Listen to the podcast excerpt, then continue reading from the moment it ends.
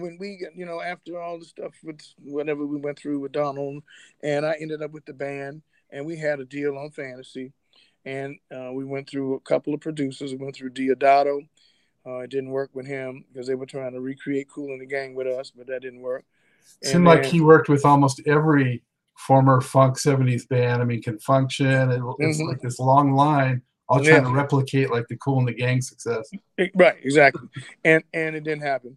Uh, so we ended up with George Duke, you know, and of course he was a was a fantastic musician, a wonderful singer, but did not come from the same cloth we came from. Okay, and it didn't. it- the, what we were used to was just going in, man, and just playing, you know, and not really thinking about it. To where he has a certain formula that that that works for him, you know, where he's comfortable, uh, and he's he's a, a stickler about doing it over and over and over and over again. Um, and so some of the recording concepts were challenged, to put it mildly. And it was at the time uh, very stressful because the record did not meet the record company's expectation. It really didn't meet ours, you know. And not to say that it was bad or good or whatever. It And we're talking about better days. Now, better right? days. Yeah. better days. 1980.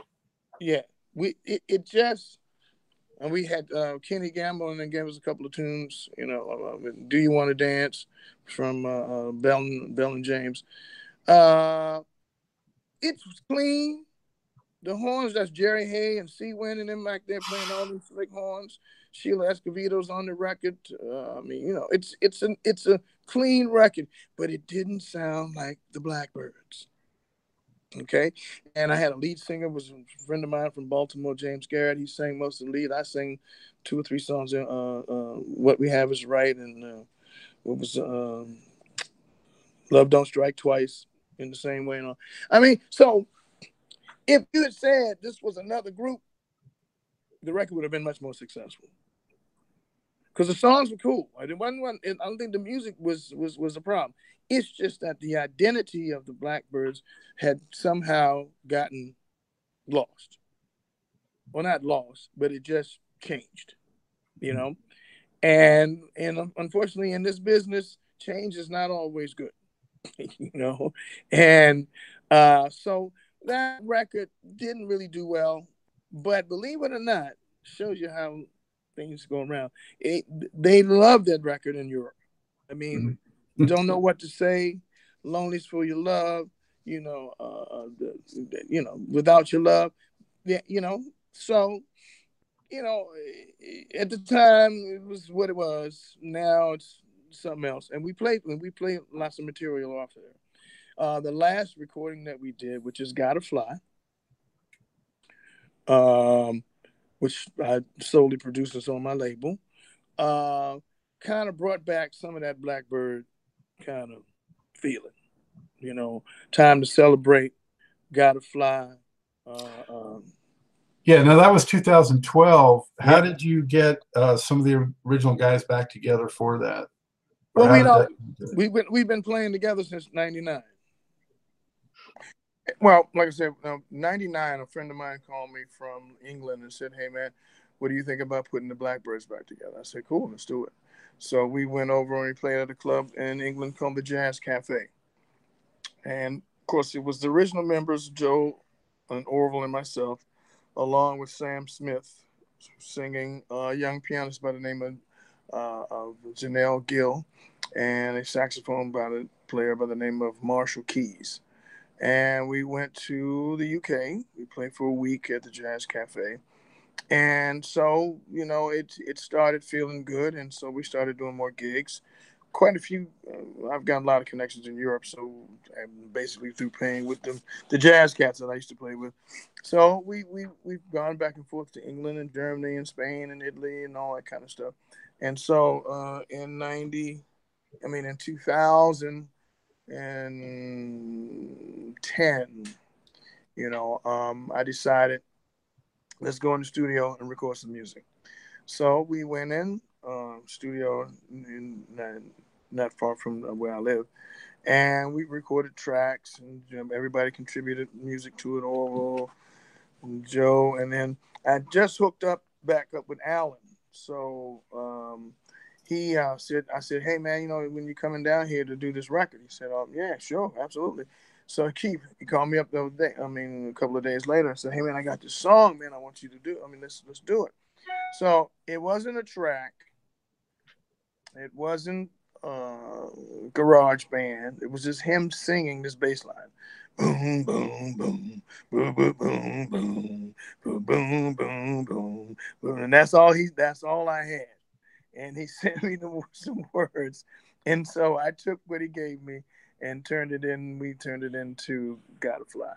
I, I, wrote the bridge to it, and we put the words on it, and it was a real fun thing. He, you know, he's a great writer, great you know uh, flute um, musician, saxophone player, and all that.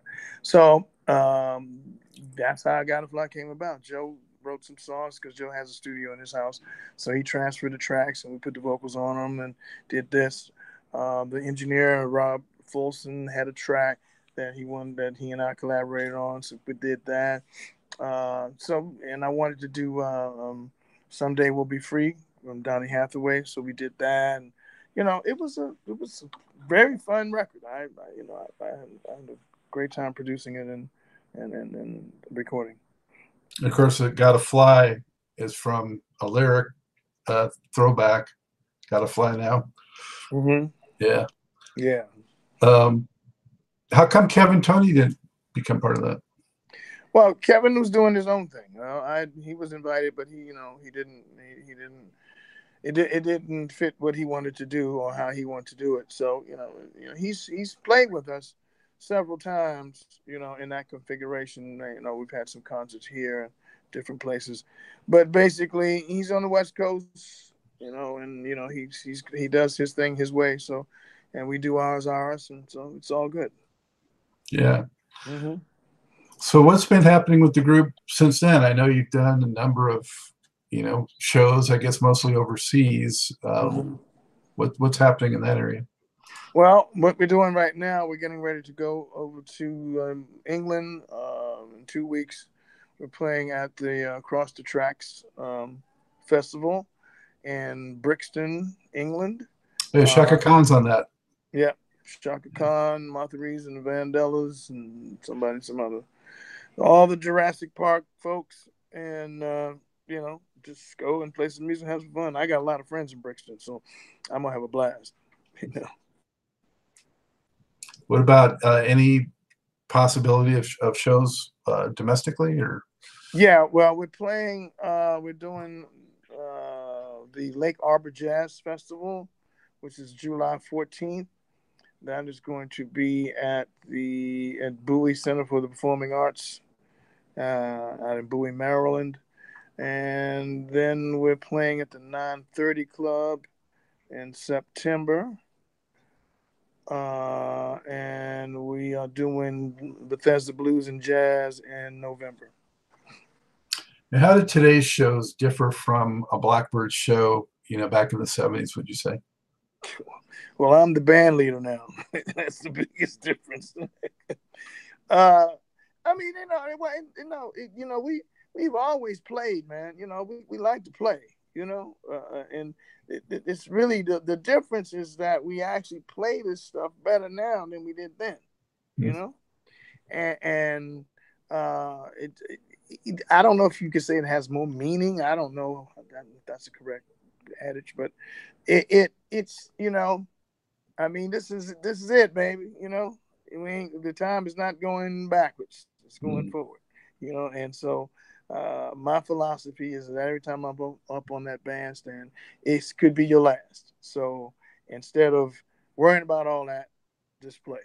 You know, and play the music that, and then we rehearse really well, and you know, you know, I've got a little bit of choreography. We, we're mixing in there and we're changing up some things here and doing that, getting ready to record a couple of new tracks and that kind of thing. So I just want, you know, I, I, I want to be able to dictate to the music and not the music necessarily dictate to me.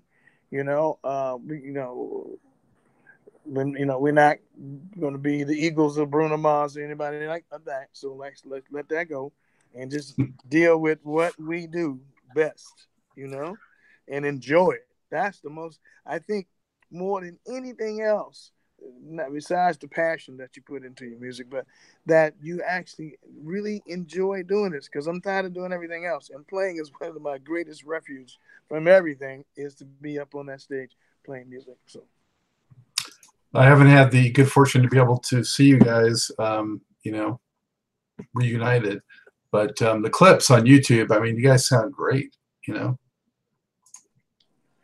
I mean, you know, I mean, the Joe and Orville and, my, and myself, man, we've been playing together since the 11th grade in high school, you know, and um, there are some rhythm sections or there's some musicians that the, the, us, us three could walk in anywhere, pick up a guitar, bass, and a drum, and play anything we wanted to play, and we wouldn't have to rehearse. We because we we we just know each other so well musically, man. I mean, and and, and we've developed, you know, our own thing because if you know that the, if you listen to most of the Blackbyrd stuff, especially after you know even starting with, with Regents and all that, the bass line, Joe Hall has the most incredible bass lines, and that formula you know, with what I do when I'm when goofy stuff that I play, whatever, somehow all locks together.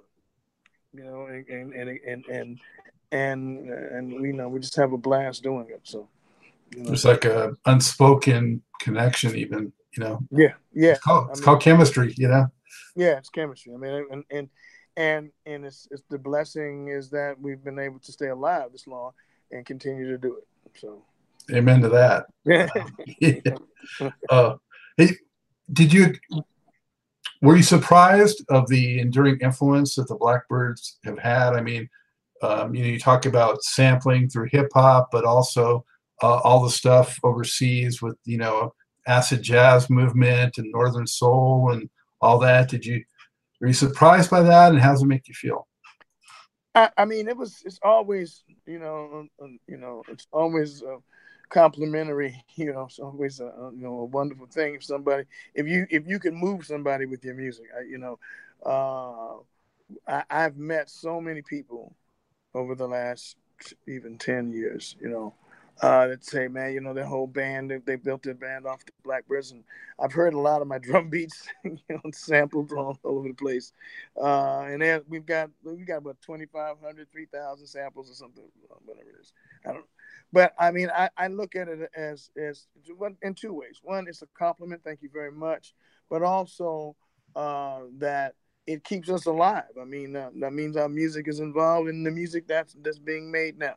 You know, and even though it's not conceptually done the same way we did that, but if they thought it was enough of it to include it in what they're doing now, then it's only it's just it's gravy for us, and it's just a, it's a compliment. Thank you very much.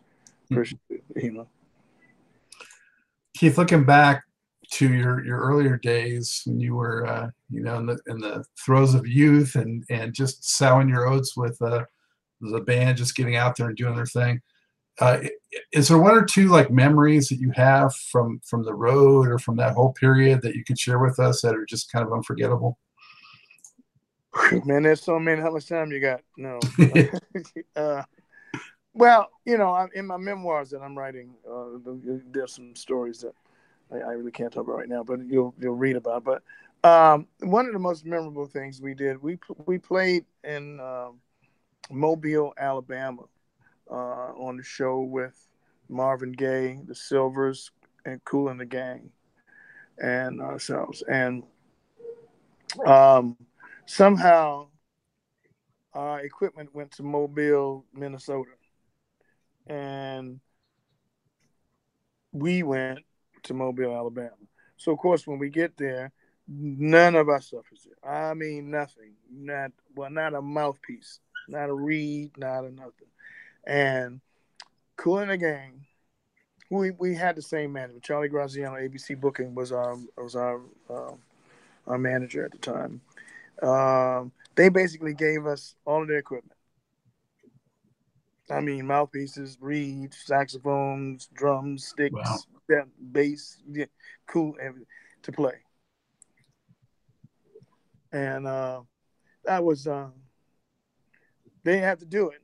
You know, it wasn't mandatory. You know, but shows they, their shows their character. Yeah, certainly shows that they they they certainly stepped in when when it was needed, and it was a great, fantastic show. I mean, of course, Marvin Gaye turned the whole joint out, but you know, uh, yeah, that was one of the most memorable, one of the memorable moments that, that I could, you know, you know, that, that was clear that there was humility, but and we were never we were never competitors ever at all.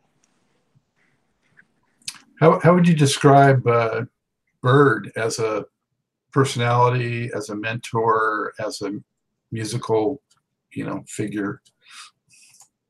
Uh, well, I mean, first of all, Bird was an absolute giant of a musician long before we came along, uh, and you know, he, you know, you know, listen to that uh, um, um, uh, Black Diamond with him and playing with with Coltrane, and you, will know that he was one of the the cats, and so he was, you know, Bird Bird was a very complicated man.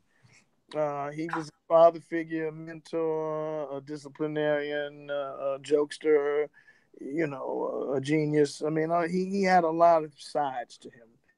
And, um, you know, our relationship was, was beautiful. I mean, you know, I mean, we, he knew what we didn't know. We had what he wanted. We had the youth, he had the knowledge and the money. Okay. And so, how do we put it together, those two elements, and create or synthesize them and create a new element, a new thing? And that's pretty much what happened. He brought in all the bebop and the, the, the lines and the, the, and the education and the doctorate, the doctorates and all the studies of Boulanger and, and, and, and you know Romare Beardens and Picasso's and all that stuff. Okay, he brought all that culture and, and Afrocentricity to to uh, to it. We brought the raw young boys that attract the young girls. Okay, pretty much, and the uh, the music we cared more about playing than we cared about any of that you know. And so he was able to take us because we were very obedient musicians. Whatever he said do, that's what we did. You know, he said practice the line, practice the line. Everybody had to play the lines. I had to play them on piano and vibes.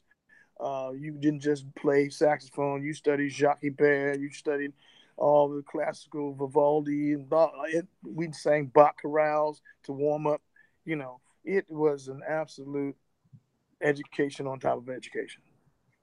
And you know, I, I hung out with them. I would, I would go to the promotion meetings, the marketing meetings. You know, the, people that are doing the posters, and you know, they had record stores in those days, Peaches and Tower Records and all that stuff. And so, learning the business from that part. So, it, it, it, it in in totality, it was a complete education. You know, not only were students of the music at school at Howard, you know, studying that, but we were on the road with Donald studying that, you know, and learning how to hone our craft. And um, I, I, am sure there are other people who've experienced, you know, situations, but I, I know that that situation was probably one of the most unique that I could ever say uh, ever wish upon another musician that could experience is to be with somebody with that much knowledge and that much power and, and show you firsthand how this thing goes. You know, so. Were you touch at all later in life, later in his life? Huh? Did you stay in touch at all later, up till later in his oh, life? Oh yeah, absolutely. Barry and I have been we were friends all the way to to, to yeah, and his son and I are best friends. Too, so Donald Byrd the third. Matter of fact, we worked we're doing stuff together now. Um, no, Bird, man. I, I, I remember I remember one time I was I had my own band. I was playing at the Pori Jazz Festival. I had uh, Joanne Brackeen was playing piano and uh, Marshall Hawkins on bass. And Bird got sick, you know, and for whenever he had to go back, he had to go back to Europe. I'm gonna go back to New York, so I played in his place. He also had a series at the Corcoran Art Gallery of Lectures, uh, and he got he didn't got sick. He didn't feel, know, he didn't want to do it. So he called me up. Said, Keith, man, come on, I need you to do these gigs for me, man. It's about ten gigs. Uh, you know, it's good money. to bread school. Don't worry about it. Da, da, da, da, da. So I did ten, you know, galleries across the United States lecturing on jazz history. You know, so we we stayed in touch. I mean, I, I am a, uh, you know, I'm not a, uh, um, what do you call it? I mean, I, I'm I'm not a sneaky guy. I'm a pretty upfront guy. You know, I'm trustworthy, and you know, I just want to learn. You know, I just want to be. I, I want to be where I'm. This is happening. You know, and so you know, he could he could take me anywhere. He could trust me. You know, with with what I had, and and and so I learned a lot from him, even outside of the stuff that the, the band, because a lot of stuff that we done, I did, the band wasn't even involved in. You know, it was just and I what advice could you give to someone uh, maybe who's learning drums or already plays you know in terms of you know what do you need to learn or to do to to really have funk drumming down what's key well there's no key to i mean there's two things that, that's got two questions in it what do you need to learn to be a musician is number one the music is what you need to learn you need to learn all aspects of music. You need to learn how to read music. You need to learn how to compose music. You need to study with people or study people's music as a as a mold for for the music that you're going to start to attempt. Uh, you need to cross all genres of music: classical, jazz, hip hop, R&B, soca, whatever. Because you need to understand what it's like. Then you need to figure out what is it that you oh am I fading out? And you know, once you once you once you've tackled the instrument, whether it's drums, saxophone, piano, whatever it is, all the people that play it, um, and, and how and, and, and what it is they do with it, and learn yourself, then it's just a matter of what is it you want to do as a musician you just want to play music, just read music and play music? Do you want to contribute to the scheme of music? Do you want to create something that will enable the music to go to the next level? You know what I mean? Uh, it, it's kind of where your focus is. I mean, because there's a lot of great musicians, lots of them. All of them, they, they do all kinds of different things. Uh, it's just deciding on where you want to go with it. Um, a lot of people teach because they need to make the money. I mean, playing on the road and traveling, believe me, that sounds glamorous and glorious, but you will get tired of it real soon. Um, so, what is it? What is it you're trying to do? You know, so that's the question I'd have for a young musician. What do you want to do? Like maybe you don't know, uh, but then you should start following. If you say you're interested in playing and, playing funk, all right. Well, then, you know, start looking at all the funksters that have come along, you know, the James Browns and the Bootsies and all that, and, you know, Jamersons and all that, and say, where do I fit in this scheme? Or do I don't want to fit in the scheme at all? I want to do something else, but I just want to utilize some of those those techniques. Uh, and you know, go hang out with with cats, go hang out with people, go set in with people I mean, it, you have to just engulf yourself in this thing in order to figure out where it is you're trying to go with it. You know, fortunate for us, we had a guy who had a vision. Okay, we didn't know, and his vision became our vision. Okay, and so as we move forward down the line, like right now, I have a young student who's Paul Spires, who sings in the band. Uh, he was my student in high school. Okay. Mm-hmm. So mentoring. So mentoring means also hanging out with people and finding people who can help you along the way. Uh, all of those things kind of I, I, would suggest that you do as a young musician to figure out what it is you're going to be able to do because you got to be able to pay the bills you got to go to school you got there's lots of other life things that come in children and wives and cars and all that stuff comes into your life okay so how do you manage that along with the music? A lot of people get lost somewhere in that that mix, and you know, consequently, they don't really pursue music. Or on the other hand, some people stay stuck in there and their their lifestyle becomes hazardous, you know. So it's also a balance uh, of of you know life and the music. Because the music's going to be there. The music's not going to go anywhere. You'll never know it all. You'll never learn it all. You'll never be able to play it all. And it's going to be playing on longer than you'll ever be here. So you just figure out what part of this do i want to be part of and that's what you grab onto and it might take you you might think that's what you want to do even when you grab onto it but it'll pull you somewhere else and you might see something else and oh wow this is hipper than that you know let's let's try that. So it, it's it's about being flexible, but having your foundation. As long as you have your fun, fundamentals of reading, writing, and interpreting and understanding music, developing your ear, your ear training, being able to utilize more than just your one instrument because you should play multiple instruments.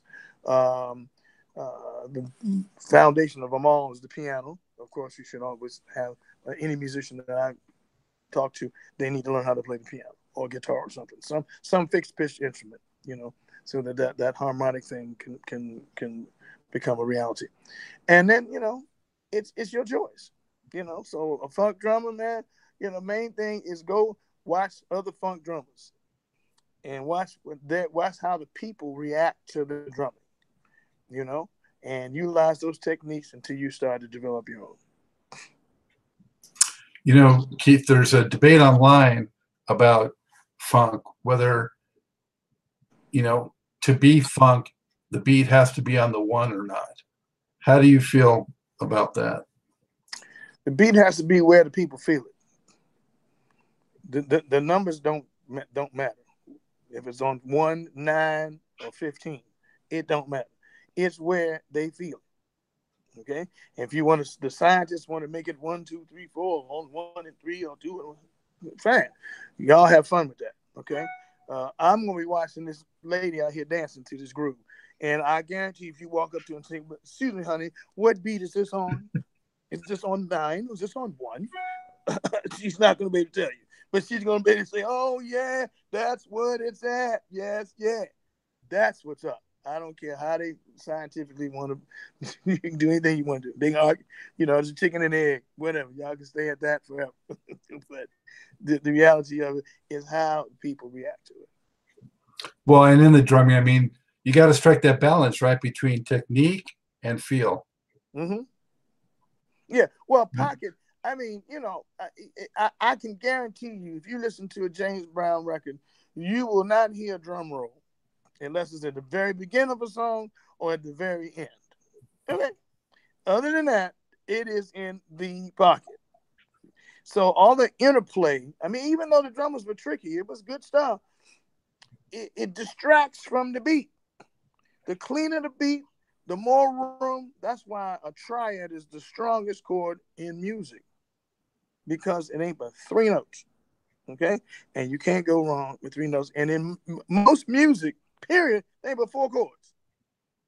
I can any, any hit music that I've ever heard, it's the four chords. There's a guy I used to do this thing for um, Little Kids Rock, and this guy did like ten thousand songs that all had the same four chord changes in them.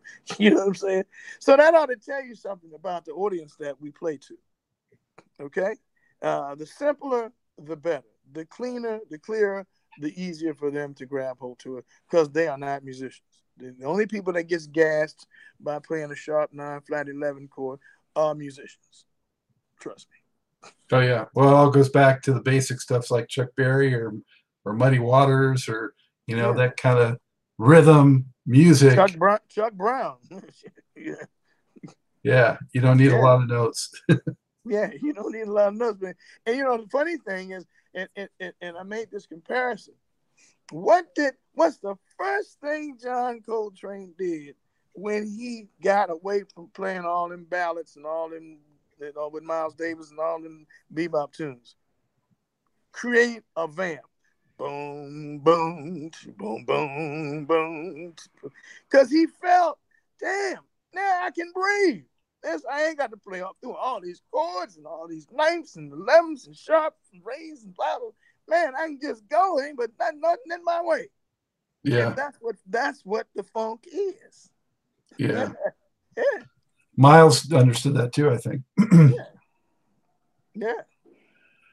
Well, Keith, as you look back, what uh, do you have a, a, a, Blackbyrds track that happens to be your your very favorite for some reason?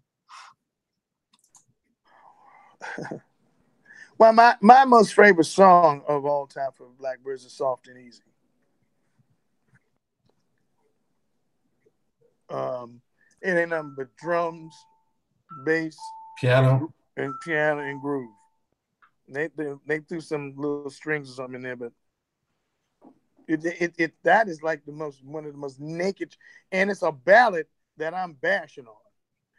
You know what I'm saying? Because I'm not yeah. playing real soft on it. You know what I'm saying? I'm playing full drum fills and you know, but it's a ballad.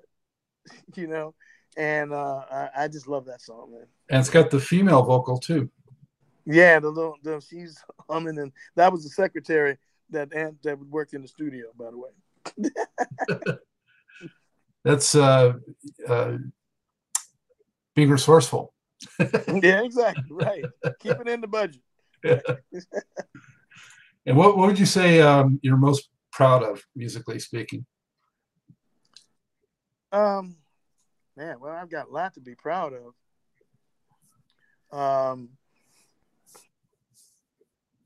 uh, I, I I think what's what I'm proud most proud of is that that I was able to keep this band together after it seemed like it had gone down the river, you know, and maintain the quality of the music, the integrity of the the the origin of it, uh, and keep a lot of Donald Byrd's principles in, in intact, and that we are still to this day um, uh, healthy and able to still play this music. I mean, I, I couldn't be more proud of than that.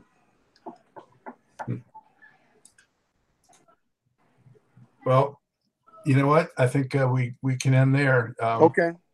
You know, do you have any um, other message to the, the fans out there? Yes, that we love them. Thank you for all the years that you've uh, put up with our nonsense, um, and that uh, we look forward to seeing you somewhere along the road in the next several years. Uh, uh, we're trying to put together some things to do a soundtrack to a movie and some other things like that, you know. And um, I have a real good friend. Actually, he was my, one of my students. He plays with the group Roots, uh, Raymond Angry. And so Raymond Angry and and Questlove want to kind of do uh, something with the Blackbyrds and you know, Quest, them Roots they play Think Twice and Rock Creek Park and all that stuff anyway. So uh, it would just be a wonderful combination to do a small little tour with the Blackbyrds and the Roots. So that'd yeah. be great. Yeah. yeah cool. um, and how can uh, people keep up with everything that's going on for the Blackbyrds? Uh, www.blackbirdmusic.com. Outstanding. Keith, it's been so much of a, a great time talking to you. And, My pleasure. Uh, going down the uh, the history of the Blackbyrds, such an important yeah. group. You know, so keep it going. Thank you on behalf of all the viewers. Thank you so much for all the great music you've given us and that you continue to do so. Thank you so much. Thank you, Todd. Appreciate it. All right. Take good care. Okay, you too. Mm-hmm. Okay. Bye for now. Ciao. Hey, back at Truth and Rhythm Central. What a delight it was talking Blackbyrds with a man who kept all those irresistible beats. Like so many of the very best musicians, he allowed himself to be an open vessel for a broad range of styles and influences that informed and elevated his playing. So glad he and the band are still out there doing it fluid. Final thanks to Mr. Keith Killgo for his generosity of time and sharing his timekeeping gift with us all. Also, sincere, sincere, either one, a sincere thank you out to you, the viewers and supporters of this show. Keep it going. Spread the word. Um, need that support. It lives and thrives on that. So, uh, speaking of which, subscribe if you haven't already done so. Click the subscribe button on the Funkin' Stuff channel at YouTube, and that will connect you in with all things Truth and Rhythm. You'll get early premieres and lots of fun stuff. So, be sure to do that spread the word.